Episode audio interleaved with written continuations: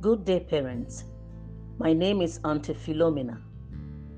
Welcome to your weekly program, A Minute of Your Time, where I share insights on children. God gave the responsibility of bringing up children to both father and mother. The role of the father in the home is very vital. It is the most important role as far as child upbringing is concerned. The father is God's foundation for his earthly family. His first duty, therefore, is to love his wife. Jesus, talking to husbands in Ephesians chapter 5, verses 25 to 27, commands husbands to love their wives as he, Christ, loves his wife, the church. I read, For husbands, this means love your wives just as Christ loved the church.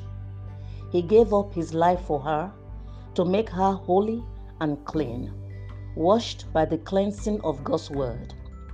He did this to present her to himself as a glorious church without a spot or wrinkle or any other blemish.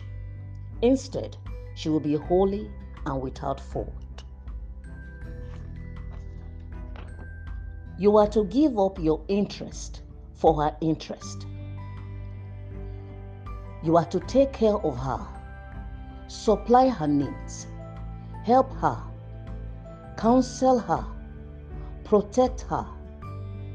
It means giving her God's word constantly to build her up, to nourish and sustain her, to improve and perfect her.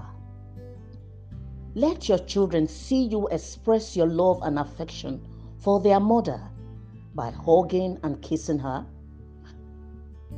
Let them hear you say nice things to her. This will give them a healthy sense of security as well as the right concept of fatherhood. They will be able to make the right choice of spouse in life because every action of a parent creates the identity a child will follow in life. I pray you will learn to love your wife the way Christ loved his wife, the church, and gave up everything for her. In Jesus' name. Until I come your way again next week, may God bless you.